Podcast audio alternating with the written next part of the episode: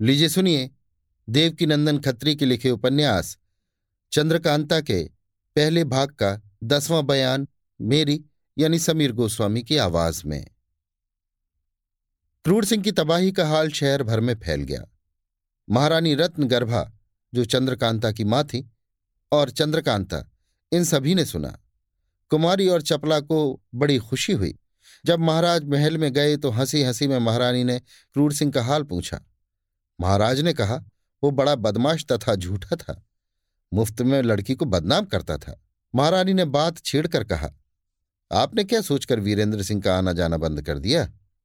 देखिए वही वीरेंद्र है जो लड़कपन से, जब चंद्रकांता पैदा भी नहीं हुई थी, यहीं आता और कई कई दिनों तक रहा करता था। जब ये पैदा हुई तो दोनों बराबर खेला करते और इसी से इन दोनों की आपस में मोहब्बत भी बढ़ गई। उस वक्त ये भी नहीं मालूम होता था कि आप और राजा सुरेंद्र सिंह कोई दो हैं या नौगढ़ और विजयगढ़ दो रजवाड़े हैं। सुरेंद्र सिंह भी बराबर आप ही के कहे मुताबिक चला करते थे। कई बार आप कह भी चुके थे कि चंद्रकांता की शादी वीरेंद्र के साथ कर देनी चाहिए।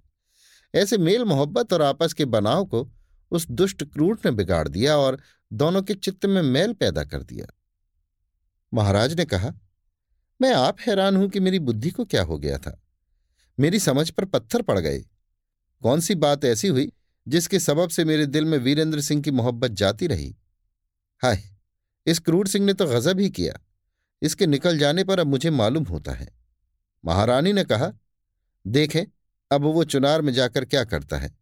ज़रूर महाराज शिवदत्त को भड़काएगा और कोई नया बखेड़ा पैदा करेगा। महाराज ने कहा, खैर, देखा जाएगा। परमेश्वर मालिक है। उस नालायक ने तो अपनी भरसक बुराई में कुछ भी कमी नहीं की।